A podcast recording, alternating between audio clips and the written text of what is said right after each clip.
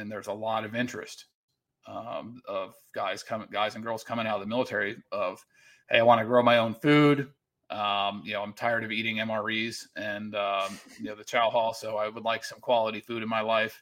And, uh, you know, you've seen the world, you, you see what, um, you see what life outside of the American bubble is.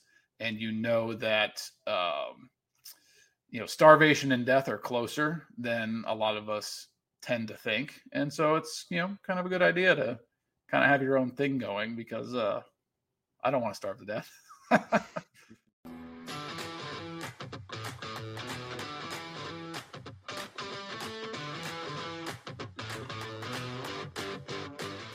This is the Farm Hop Life podcast, a traveling homestead family. I'm Matt DeRocher. Today, my guest is G- Jordan Green of J and L Green Farm in Edinburgh, Virginia.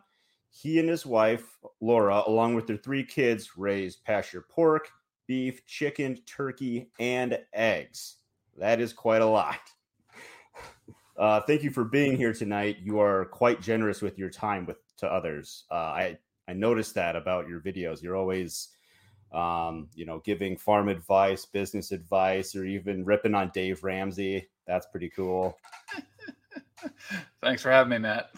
Yeah, thank you for being here. Um, so I, in your first in your first Q and A that you did, Um, you did kind of kind of give up, like give your background, uh, but I'd like to hear it again if you don't mind. So how did you like get started farming? Well, I mean, about like most things, um, they, they come about as an accumulation of experiences and uh, trial and error over the years. So I couldn't tell you the first day that I did something farm related. It was, you know, probably helping, uh, you know, my grandfather in a garden as a kid or something like that. Uh, but, you know, things that become a, uh, a lifetime passion kind of grow over the years. And I think that's how it worked out for me that, um, you know, as a, a teenager, when we moved here to Virginia, I got a job working on a local farm, um, which led into having a little bit more of a business approach to some of the farm stuff that was going on at my parents' place, to, um, you know, getting the opportunity to go to Polyface and do an apprenticeship there in two thousand one, That's um, awesome. Which then led into, um, you know, kind of a small consulting business for a few years, helping other people start farms around the East Coast. Um, yeah. And then I took a break for five years to go to the Marine Corps to, you know, do something else I wanted to do with my life. And, um, you know, then got married while I was, uh, you know, in the military, and my wife and I came back to Virginia in two thousand nine and started J and L Green Farm. So it's um, kind of been a, a lifelong endeavor, I, I suppose you could say. That's, I mean, yeah, it's it's not just like one thing. It's like a whole like accumulation of lots of little events that led to where you are today. That's pretty cool.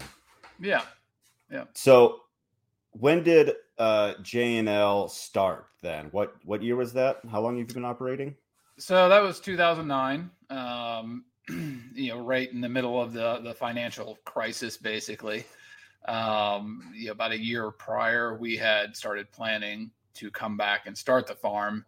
And I remember talking to, uh, you know, one of my um, superior uh, N C Os in the unit, and he was like, you know, what are you doing? And I was like, well, I'm going to get out and start a farm. And he's like, that's the dumbest thing I've ever heard. Like, well, thank you for your opinion, but uh, I'm still leaving. um, so yeah, we came back in uh, June or July uh, of two thousand nine, and you know it wasn't. Uh, we had, we had already had the wheels in motion for uh, at least a year before that, so it, it wasn't like we didn't know what we were going to do and came back and then decided to farm. It was a very deliberate move sure. to come back to this area. We had an opportunity on a piece of property to start farming there. Um, we had a family member that was going to front us some of the capital to get started. And we already had somewhat of a market ready to go. So we were able to hit the ground day one and already have a lot of things to do. And, uh, you know, probably most importantly, have cash flow for the business coming, you know, sooner rather than, uh, rather than later. Right. Yeah. Your, your video of like, what, was it like uh, eighty thousand dollars worth of pigs looks like out on your pasture and whatnot? Like oh, that's, that's so one hundred thirty thousand. We, we are in inflationary times, Matt. So it's one hundred thirty. That's true. It's only one hundred thirty now, man. That's right. What a bargain. Oh, man. man, I liked, I liked your, um, I can't remember when it was posted, but like, there was just like a big pile. There must've been like fifty little piglets, like all in one pile in the woods, like that you got, like, that was kind of, that was kind of funny. I've never seen so many piglets just piled up there. Yeah. Um, so then what would you say motivates you to grow your own food? Not just, not just for others, but like for you and like your family. Sure. Well, I, I mean, you can look around right now and see that it's probably a good idea to grow your own food.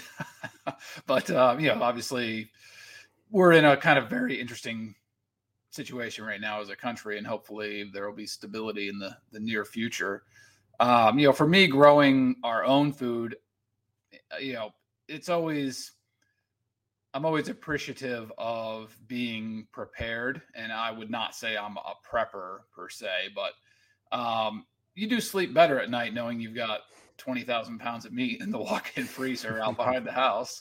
Yeah. Um, and animals out in the field. And so, yeah, I, I appreciate those elements of realizing that for all of the technology that we have and the progress that's made, been made with humanity, you know, over the last, say, thousand years, we still are very connected to the earth being, you know, uh, a pretty vital part of our existence, let's just say. Um, you know, in that food still has to be grown, uh, you know, animals have to be butchered, meat has to be cut up, and farmers have to do a lot of this work.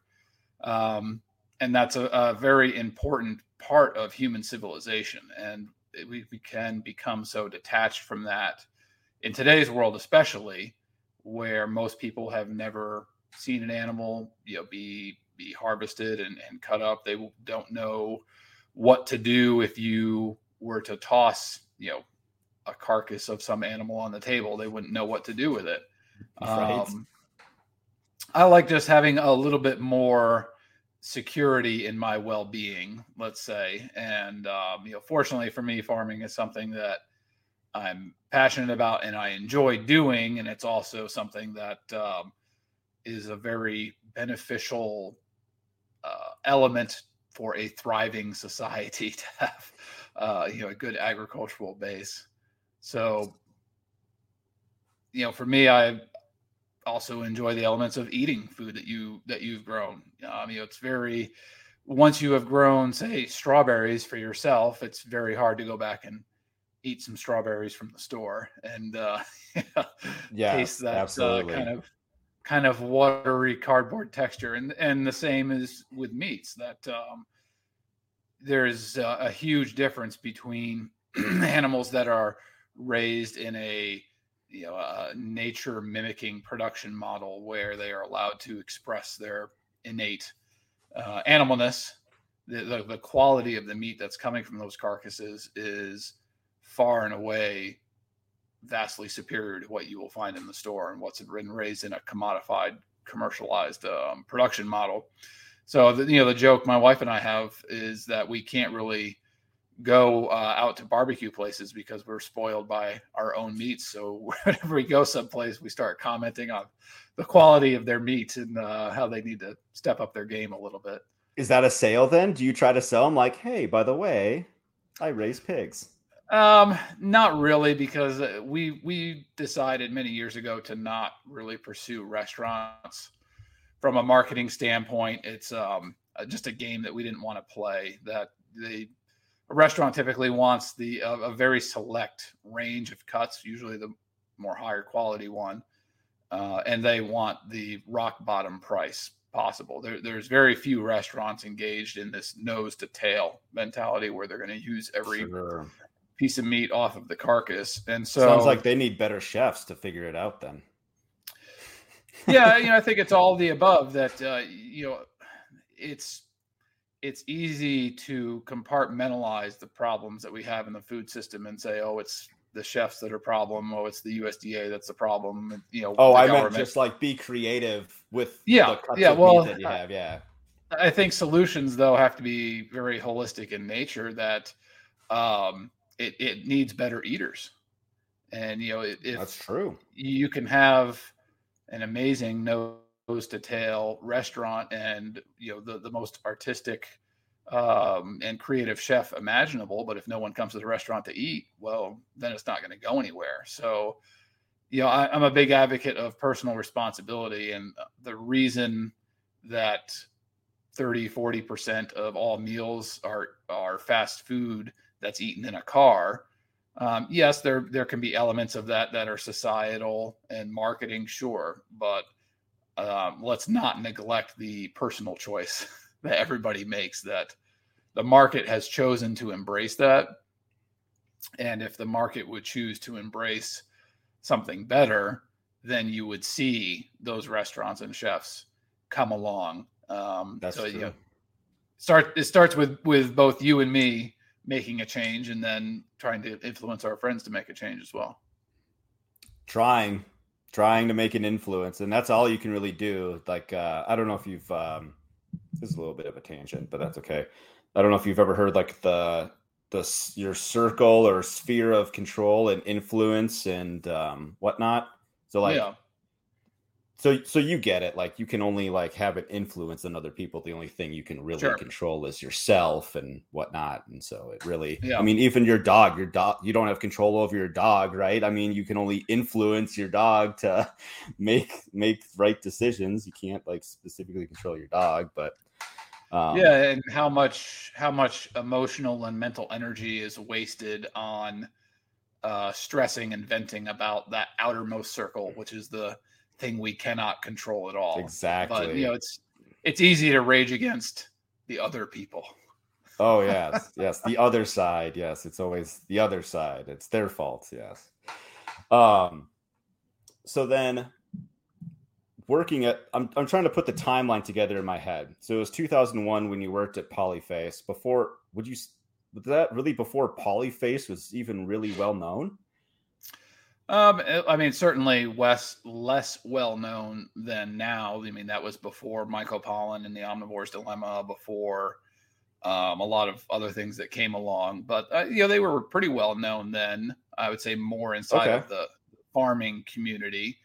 Um, there was a you know steady stream of visitors when I was there. They had some on-farm events that were that were well-attended, but it, it was a smaller Um, organization that there there were no okay. full-time employees at that point outside of the family.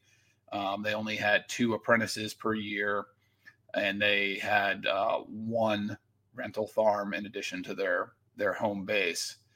So you know certainly it's grown a lot since then to where they have you know dozens of full-time employees. They manage thousands of acres of farmland, and um, you know Joel's a lot more well known and written a lot more books since then.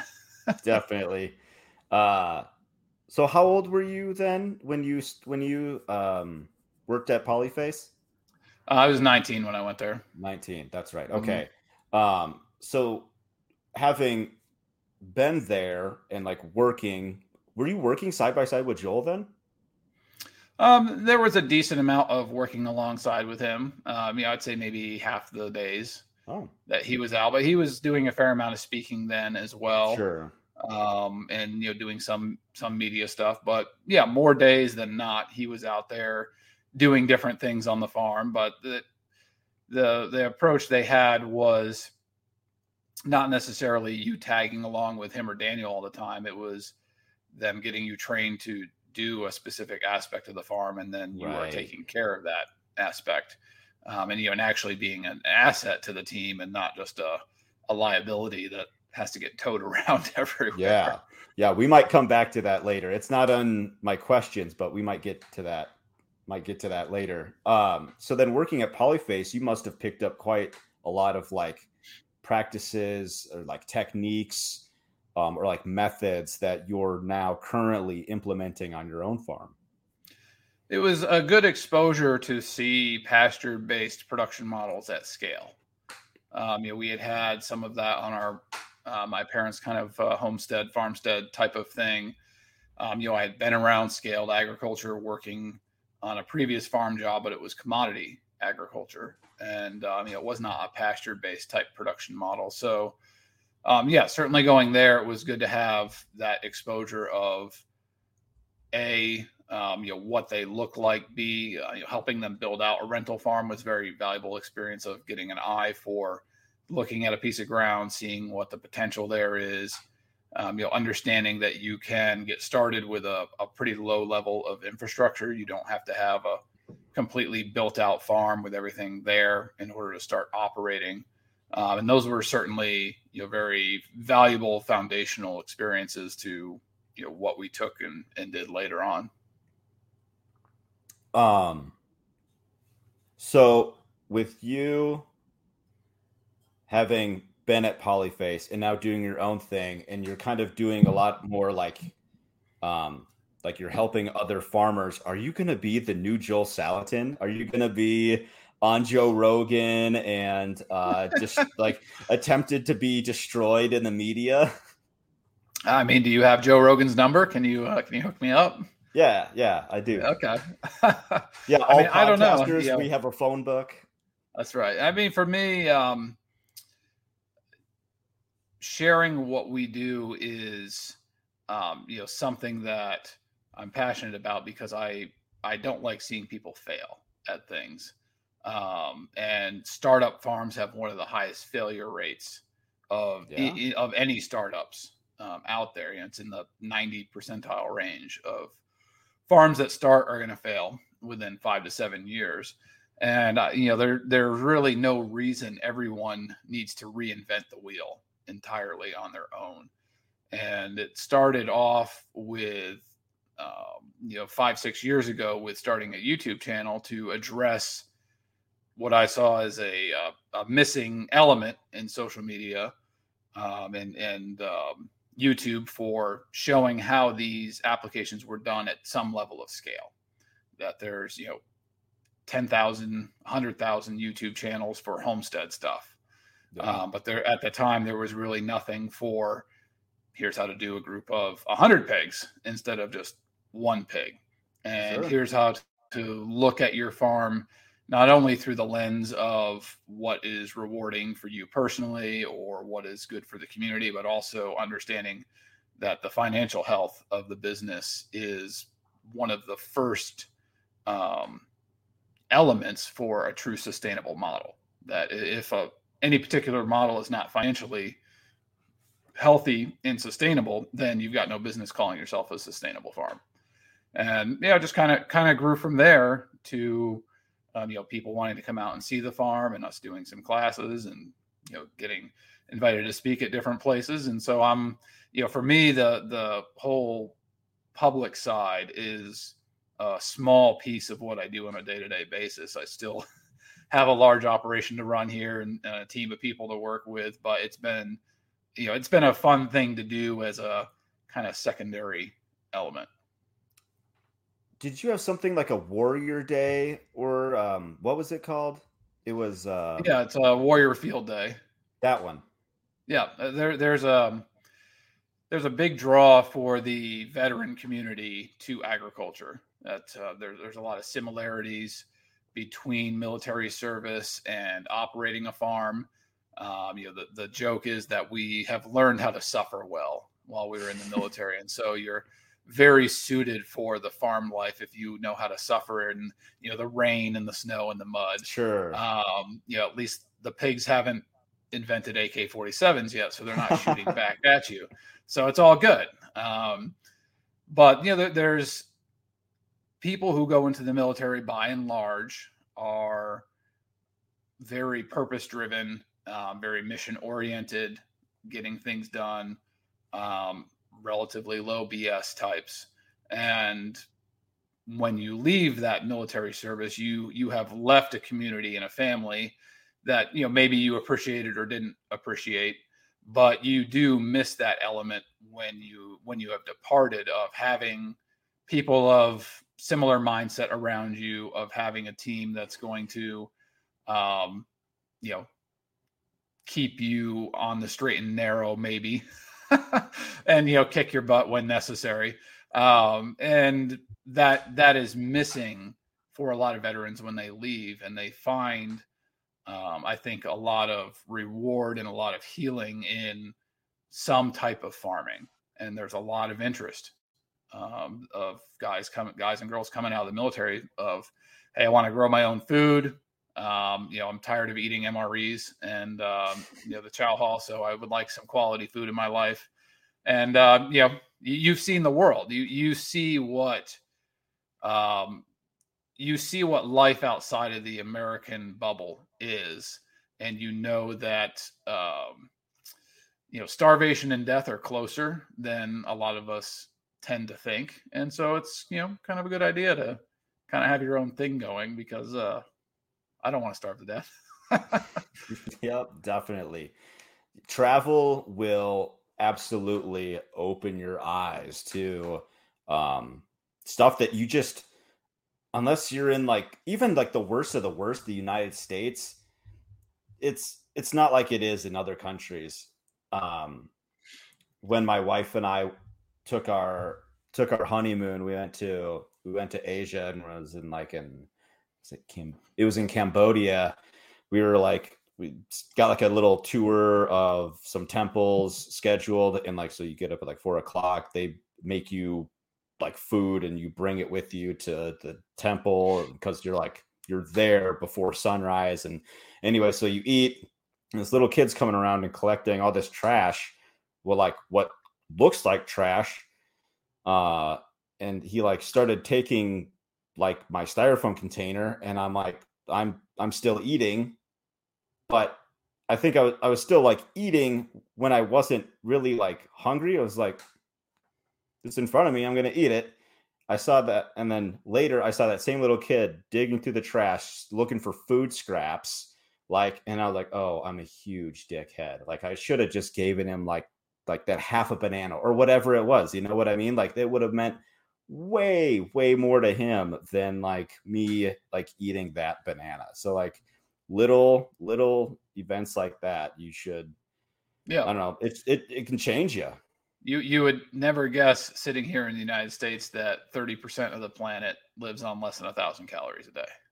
That's crazy. I haven't and, heard that, yeah, but most, I believe most it. of us probably throw away a thousand calories a day. That is true. The food. That is, that is really true. I'm up to get off on like another little tangent. Uh, it drives me nuts when my wife puts like leftovers in the refrigerator and completely forgets about them. Like, like I am, I will put off making something new for the night and I will raid the refrigerator. Like what's still in here. And like, there'll be like her whatever drawer and I'll like open it up. I'm like, this is like black. Like this was good. Like what, what is this still doing here? What was your intention on eating this? You know, like now, now we obviously have to throw it away. Like what? Yeah. I mean, it, it's very, it's very easy to take things for granted when that's the um, environment that you grew up in. Um, you know, I got uh, probably eight, nine years ago, I got to go to a, a very poor country and, um, it was there for a different reason, but I'm looking at the farms because I'm like, uh, you know, I'm passionate about farming. I'm like, oh, these are, you know, pretty cool little farms. And, um, you know, they had pigs there, which was pretty neat. And they have them on collars and, and leashes tied to trees. And the same hmm. with their cows. And then at night, they bring them all into their houses so that they're not stolen. And that's just mm. something that you, you would never think about in the United States. I mean, there's some cattle rustling here and there, but that's, you know, very, very minuscule. You would never, you know, think about as a farmer that if I don't bring my animals in the house, somebody's going to steal them tonight. Right. And um, ways that we produce food here, farmers in other countries could never even dream about because all their stuff would get stolen. And that's, that's their reality. And we're sitting here in our reality, like, well, why don't you just get your act together? Which, yeah, they, they, their, their worries is about, you know, can I keep the animals in the house at night so they're not stolen? Right. Like here, it'd be like your dog's going to get stolen before like your cow or your pig or whatever. Right. Yeah. So, yeah. I mean, I think it was, um, you know, just a, a couple of years ago in, um, China wasn't an order, uh, given to, uh, basically kill all domesticated dogs because of the amount of food that they were eating.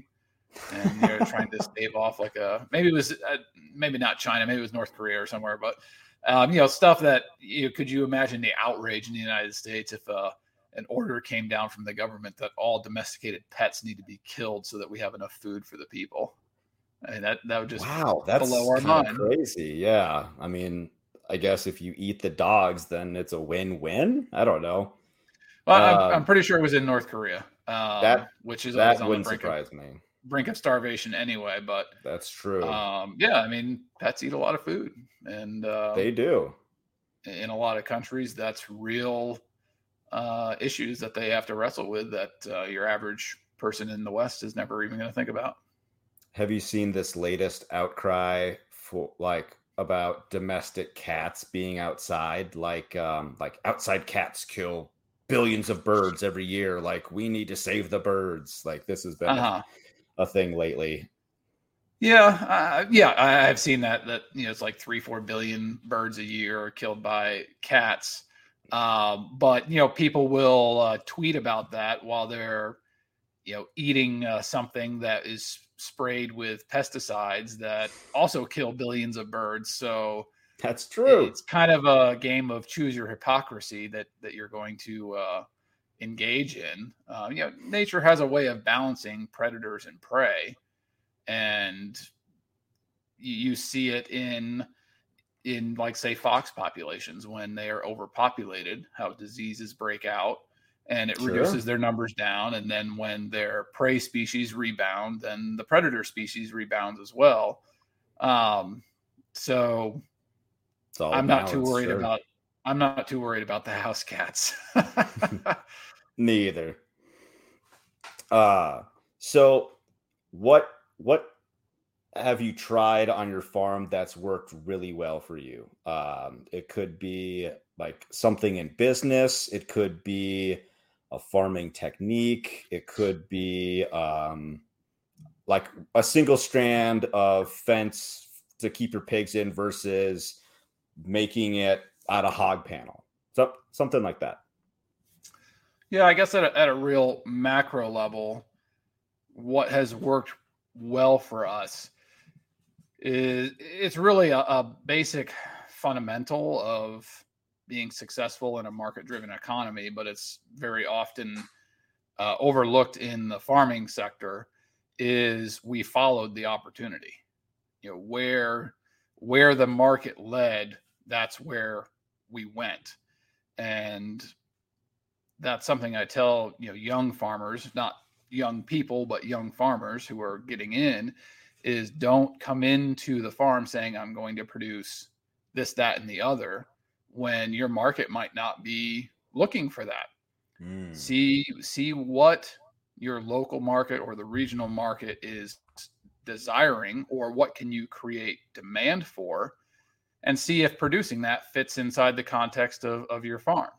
Um, like for us, we couldn't, you know, grains are always in demand, but we can't produce grains on our farm because um, it's very hilly.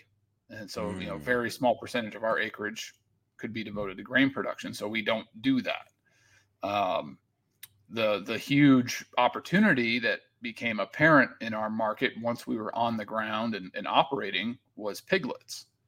Um, you know, that we were finishing, we were growing out pigs and finishing them for Polyface to help with a, a supply oh. shortage they had. That's and cool. you know, we, we needed piglets. This was back in, you know, two thousand nine, two thousand ten, we needed piglets, but they were already buying up all of the piglets from the local area. And so we had a, pro- a supply issue ourselves, and we decided, all right, we're, we're, we will just start farrowing our own piglets to address our own short, shortfall. And our own shortfall was also a shortfall for a lot of other people, because they didn't, you know, they needed piglets too. And so right. the, op- the opportunity opened to produce a product that we probably never would have considered initially, but because we had that fundamental um, approach of being very flexible and allowing the market to kind of lead where we went production wise, seeing what the market wanted, seeing that producing that fit in the context of the farms, the, you know, the ground that we had and the local um, kind of conditions, and also that it was in the context of something that we could be happy with producing, all of a sudden then we're not trying to fight the market to to do our thing. You know, we're not just another guy who's opening, uh, you know, who, who wants to start a dairy, let's say, in an already oversaturated dairy market, and then wondering mm-hmm. why the business is struggling uh, when we're producing a an overproduced product and, you know, market prices are driven down. So if you can stay flexible when you're starting the farm, make adjustments, pivot quickly, try things, fail quickly, move on to something else.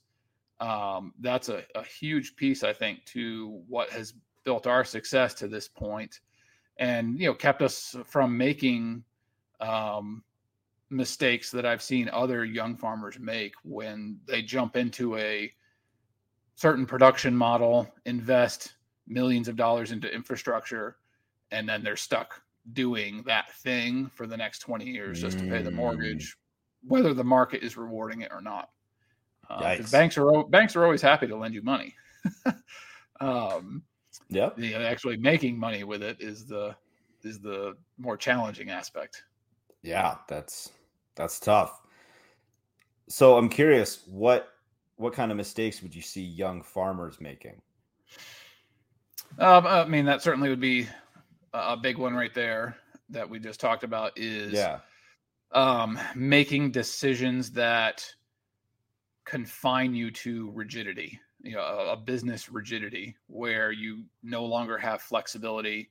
You can't change, um, you know, the posture of what you're doing inside of an operation. You can't pivot quickly to new market conditions. Hmm. Um, like at the, the start of COVID, um, you know, we went from shipping five or six boxes of product a week to eighty or ninety.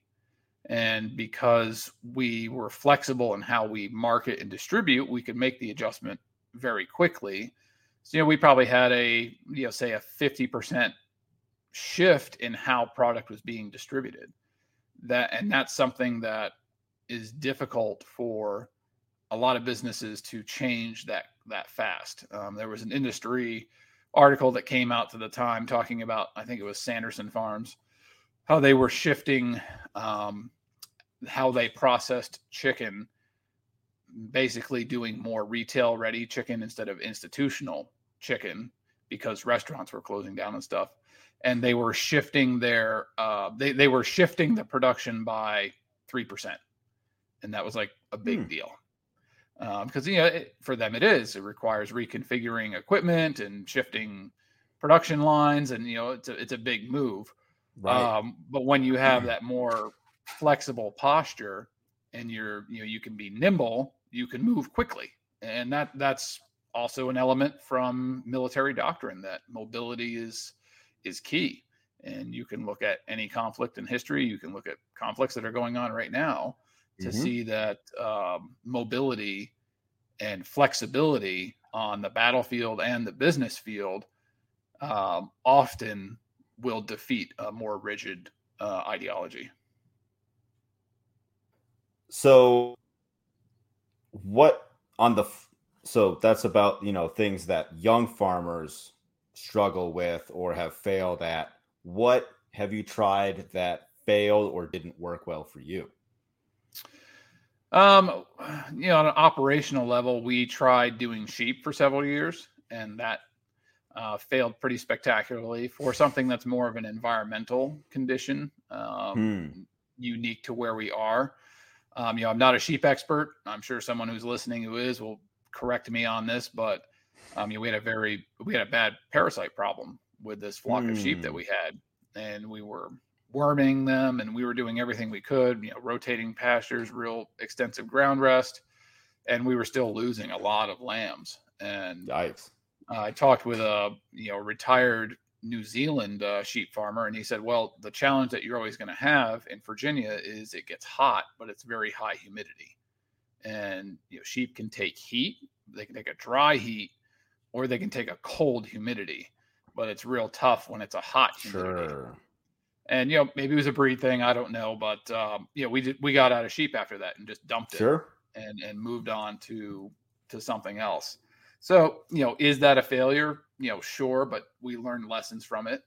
And, um, you know, any, any failure that you're, that you survive is more like a lesson.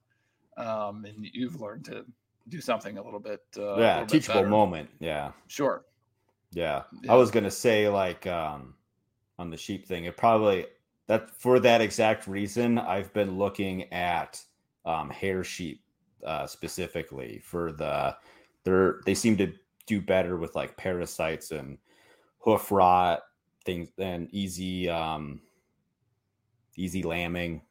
Right. These, these were, these were Katahdin Dorpers. Oh, really? Hmm. Yeah. Interesting. Interesting. Um, hmm. But okay. yeah. And then there's that you make a, when, when you are growing up in business, and again, you know, it's not an age thing. There are infant business people who are sixty because they're they're just getting started, and there are um you know elder businessmen who are in their young thirties because they've been doing it for twenty years already, right? Um they've been hustling since uh grade school, right? um th- there's going to always be a process of failing at things, and uh, you know the key is always to try to fail quickly at it so you learn the lesson as quickly as you can. And uh, with the, the least expense, hopefully, that you can, so that you go on to something else. You know, sure. There's certainly no, uh, there, there should not be a stigma or a shame at failing at something, because that means you've um, you have found something else will be the success, um, not that thing that you failed at.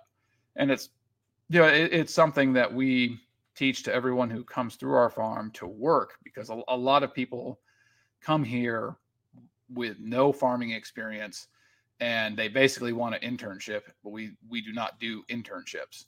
Um, you can come work here as part of our, you know, full-time staff, and, you know, that's going to have expectations and, and all of that. And most of them, I would say within two to three years, they leave and they never farm again.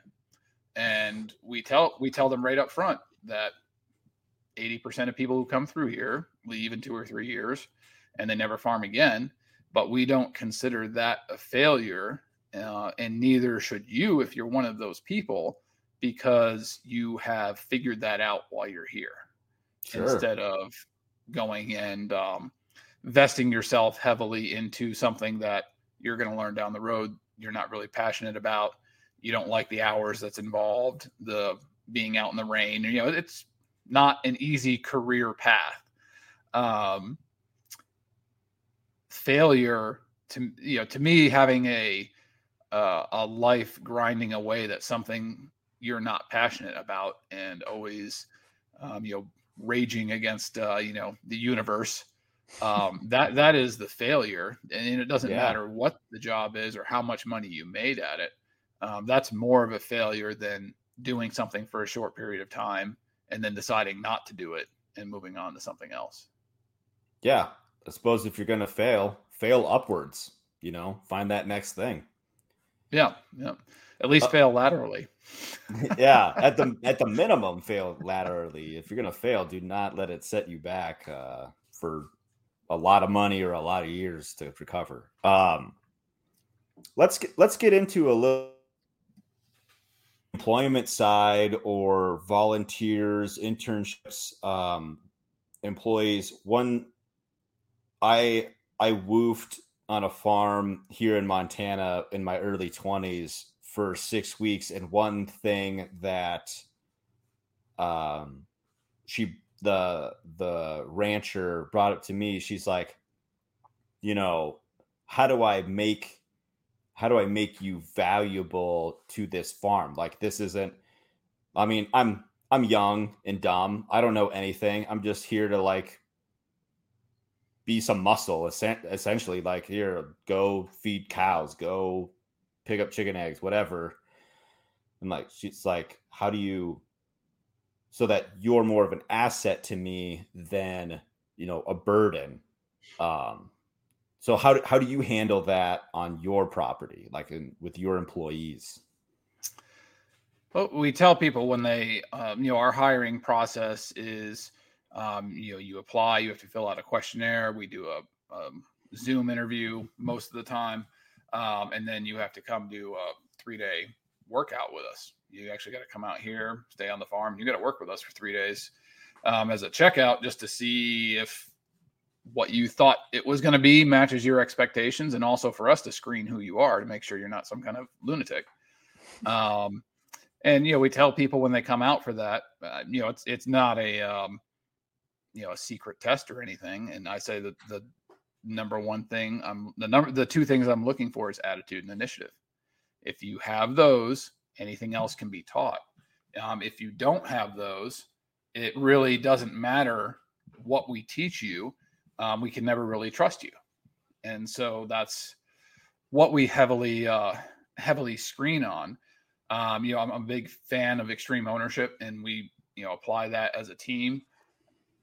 And that's a, such a critical element, especially for a livestock farm, that we are dealing with living animals. And if every person on our team does not have an extreme level of ownership for what they're doing, that leads, uh, in the best case scenario, it leads to lost weight on a, a finished carcass, let's say.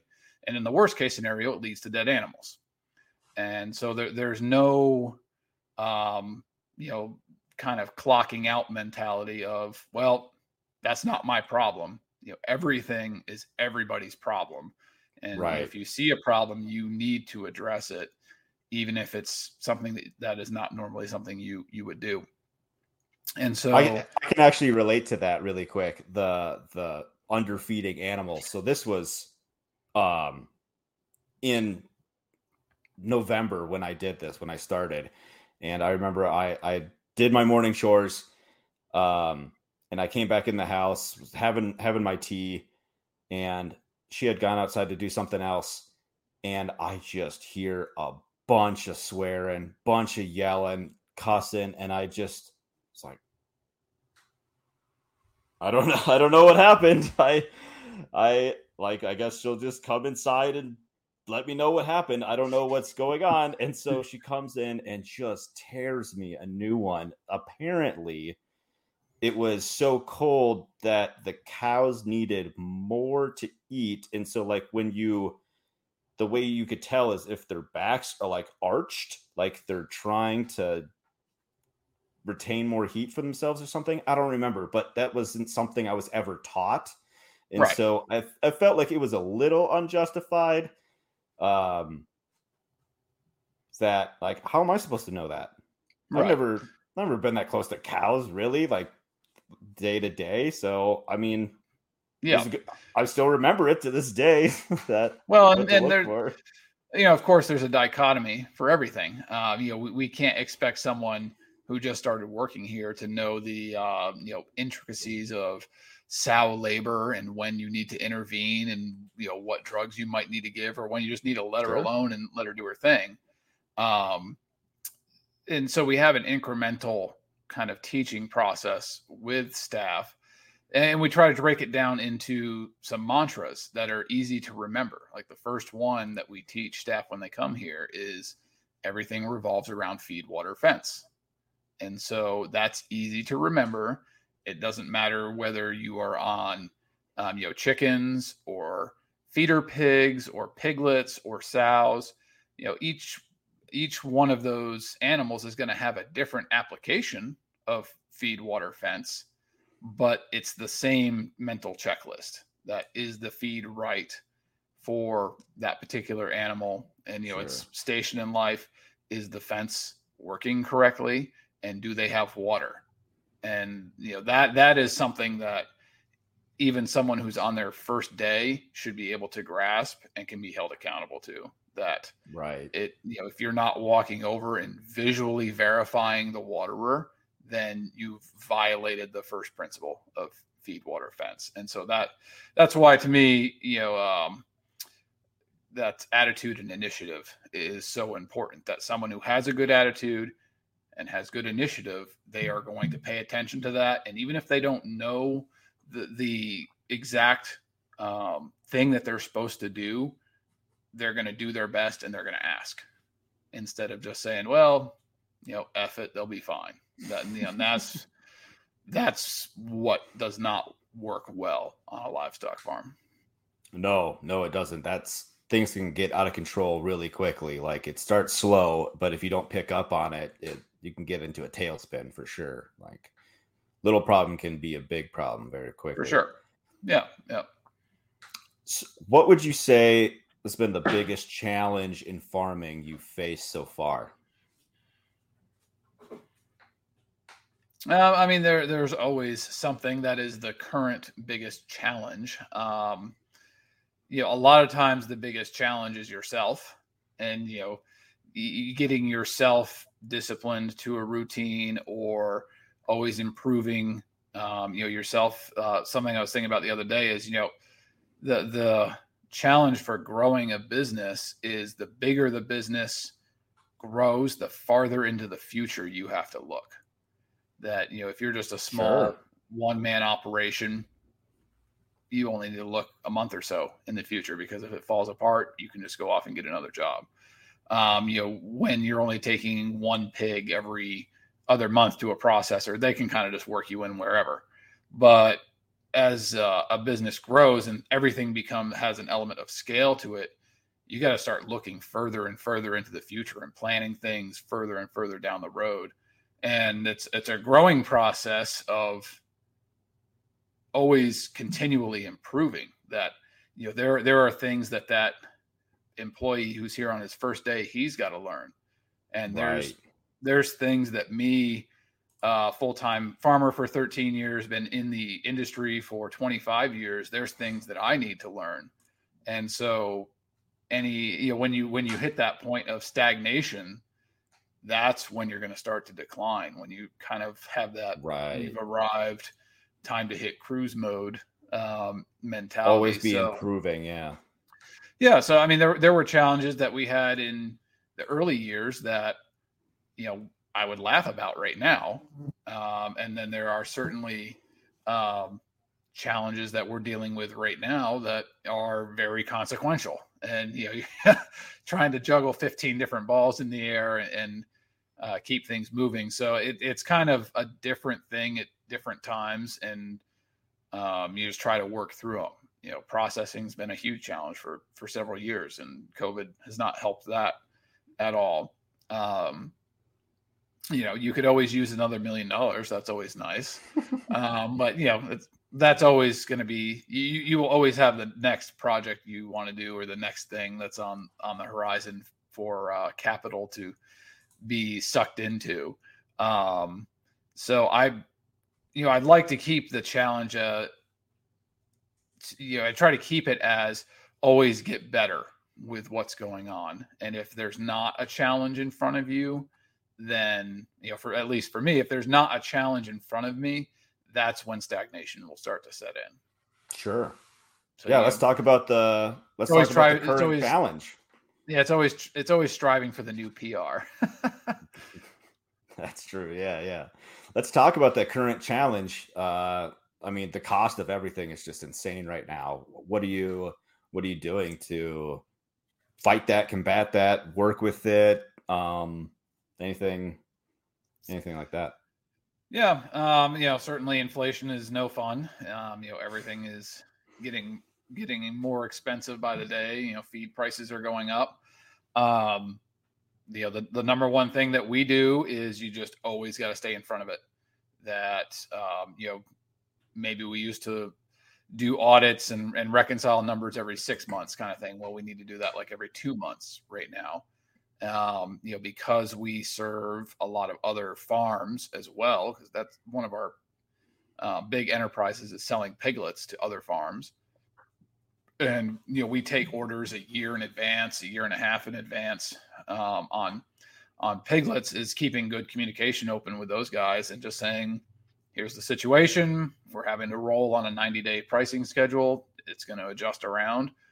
And, you know, that way they know what is coming down Uh, the pike, and they, they can make adjustments to what they're doing.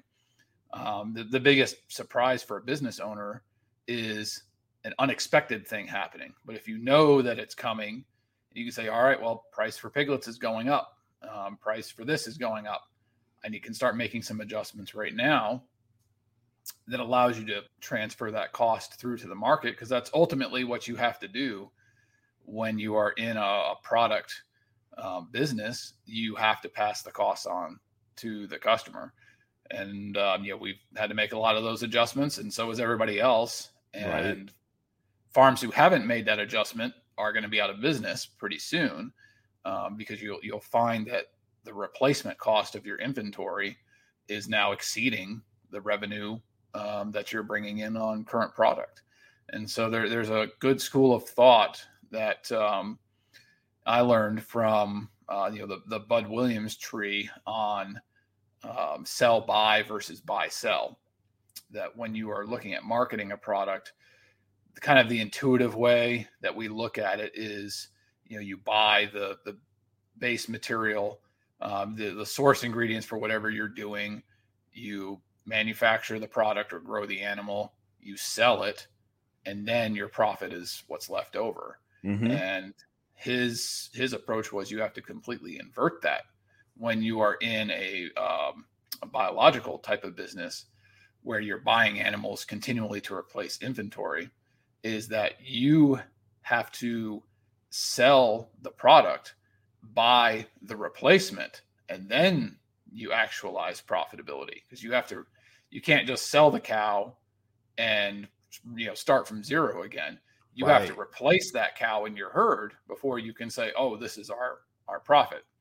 And so that translates into a process of, we can't look at the inventory of, say, pork chops and beefsteak and stuff that we have in the freezer. Uh, we can't look at that through the production cost of last year when it was produced, or six months ago when it was produced. We have to look at it through the lens of, what's it going to cost in six months to replace that inventory, or what's it going to cost right now? And you have to make those price adjustments right now. That's that's very valuable right there. It's so you're kind of like pre-selling your meat, like the meat that you sell. Is that? Um, well, it, it's not necessarily pre-selling, but you have to keep, you have to keep your prices true to the current condition. You okay. can't, you can't say, all right, well, it cost me a hundred dollars to buy this piglet, and I put two hundred dollars of feed into it, and, you know, two hundred dollars of other costs. So if I sell it for five hundred dollars, I'm breaking even. Well, the cost of piglets has gone up by fifty percent since then. The cost of feed has gone up by two hundred percent. Um, you know, the, the replacement rate for the infrastructure that you're using has gone up by who knows how much. So you sold that pig for five hundred bucks, and all of a sudden the, the next one is going to cost you seven hundred fifty to produce. And, you know, either you are cash flowing that production cost out of your own pocket, or you're saying this is the replacement rate for that inventory right now, so this is the price that has to be charged for it.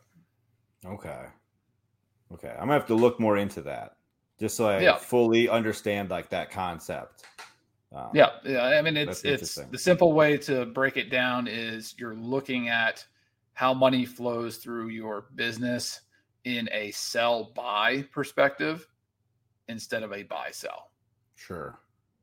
Sure. Because like the buy sell is so like ingrained in everybody. I mean, like it's, it's really hard to like think about it the other way. It's kind of like the Wall Street bets thing when, you know, it's, you know, you're supposed to buy stocks low and sell high. Well, when you're short selling, you buy high and sell low. It's like, what? That doesn't make any sense to me, but right. Um, yeah, that's, that's definitely a concept I'm gonna have to, uh, I'm going to have to look up more on my own. Sure. Um, yeah. I, I, that's been very, um, you know, helpful for us as a business, is understanding that the numbers of yesterday are irrelevant for today, and, you know, even less relevant for tomorrow. That, um, the only thing that matters, and, uh, you know, this is one of the things that I laugh about in the, you know, Facebook groups. And you see these posts on a daily basis where someone two thousand miles away posts, what's everybody charging for piglets? And, you know, what they're tr- they're trying to gauge the market to see what price they should put on their product, instead of knowing what their own numbers are and saying, I need to charge X amount for my product. They're they're just trying to kind of hide in the weeds of what everybody else is, so they don't kind of stick out too far and have kind of an embarrassment of, you know, maybe asking too much, but they don't want to lag too far behind and, you mm-hmm. know, get left behind on money that they, you know, left on the table. And so you want to just kind of float up through the middle of everyone, uh, instead of just knowing what your numbers are and saying, hey, you know, in Virginia, this is what we need to charge for piglets. And it's going to be different for someone who's doing it in Texas or someone who's doing it in Montana, um, or someone who's doing it in Maine. And that's because food is a localized economy. You know, it, yeah. in its truest sense. And it's going to, you know, oranges in uh, Alaska are going to be a lot more expensive than oranges in Southern Florida. And there's, there's a reason for that. Yeah. Yep. Alaskan oranges. Maybe someday. Some some G M, G M O stuff. Yeah, raised in hoop houses or something. Yeah, there you go. Um, so so wrapping up here, you you mentioned you mentioned a couple of things uh, about get like what like people getting started, this mistakes that they made, they would make. But what would you tell someone that hasn't started at all, just wants just wants to get a couple of pig, like maybe like some kunekunes or something like that to raise? no no please um, no no kunekunes, why not? Oh no, please no. We could do another podcast on that one.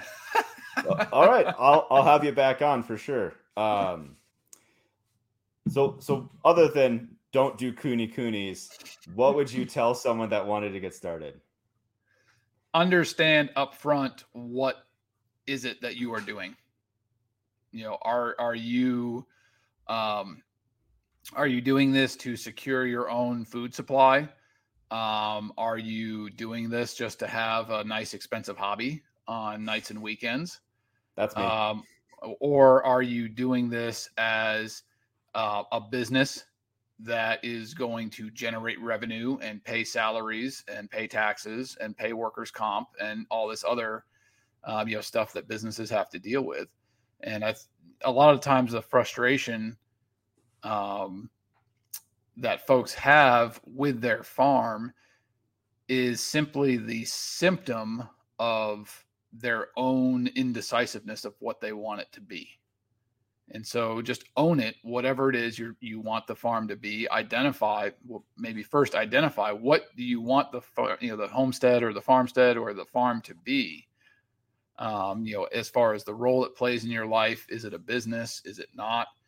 And then start making decisions that correspond with that that uh, that mindset.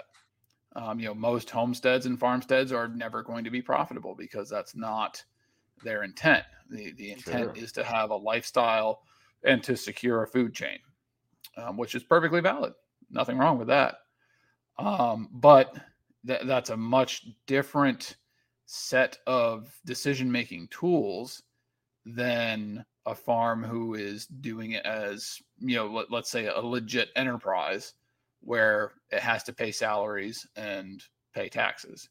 Um, different decisions have to be made for that type of business than for the homestead that has the kunekunes. Um, you know, there, there's a reason you do not see a commercial template for kunekunes, is because it does not work. I think I think the kunekune was just supposed to be like a more homesteader pig than a commercial pig, but that's just what I've heard. I Maybe I will uh, I will piss off your listeners, but uh, kunekunes are a pyramid scheme uh, fo- fostered by those who already own kunekunes, who are trying to recover their money by getting other people to buy their kunekunes. So I like that. I like that take a lot.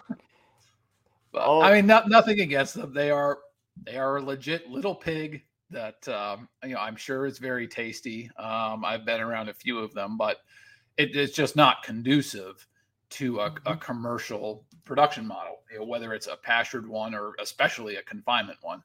Um, that, you know, it's just slow growing. This fly is going to die here. Um, you know, it's, it's a slow growing animal that um, doesn't gain well, doesn't have a lot of piglets, and just isn't applicable to a commercial template, which uh, doesn't mean that it's not a, uh, you know, an animal that deserves love somewhere and doesn't fill many a plate somewhere, but it's, it's just two very different um, production templates. Sure. Yeah. That, that makes a lot of sense. It, um, I'm going to get all the, the kunekune hate now. That's all right. I'll send them your way. It's like, look, don't, t- don't talk to me. Talk to the, talk to the kunekune hater.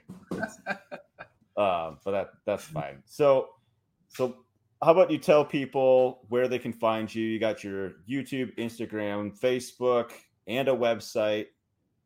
All that is Farm Builder?